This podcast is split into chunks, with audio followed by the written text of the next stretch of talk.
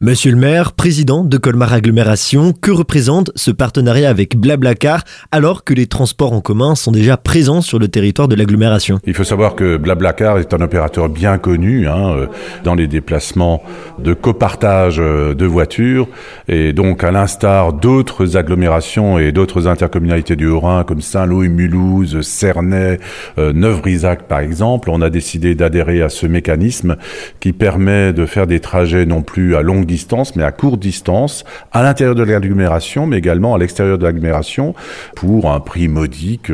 Pour le passager, ça représente une charge de cinquante centimes. Par exemple, Andolsheim, Colmar, ça va être cinquante centimes. Et un euro cinquante sont pris en charge par l'agglomération. On a consacré un budget de quarante mille euros pour encourager ce covoiturage, puisqu'on le sait, près de quatre-vingts pour cent des automobilistes aujourd'hui circulent seuls dans leur voiture.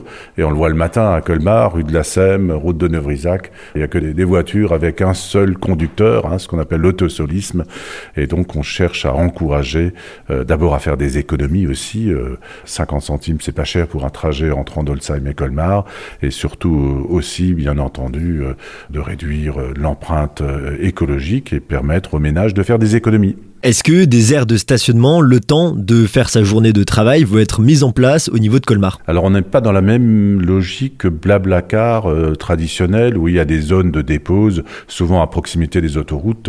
Là on va encourager les gens euh, à aller directement, à se garer directement à l'endroit où ils travaillent. Euh, donc il n'y a rien de spécifique par rapport à ça, c'est pas le même concept que le Blablacar traditionnel. Une sollicitation auprès des entreprises locales. Alors les entreprises colmériennes ont déjà été sollicitées, on a déjà des contacts et elles sont évidemment très intéressées parce que souvent à l'intérieur de la même entreprise, lorsque vous avez plusieurs dizaines, voire plusieurs centaines de salariés, une, l'information forcément ne circule pas entre eux, hein, alors qu'on peut avoir des voisins qui vont au même endroit à la même heure et c'est euh, cette application qui permettra d'organiser euh, ce transport. Blablacar, un choix qui paraissait évident. Alors Blablacar est un opérateur national connu, euh, c'est une référence. Tout le monde comprend bien le, le concept, sa souplesse et surtout le fait de faire des économies aussi. Une diminution des bouchons est donc espérée au niveau de l'agglomération. C'est une expérimentation qu'on mène pour cette première année, mais je le vois quand même.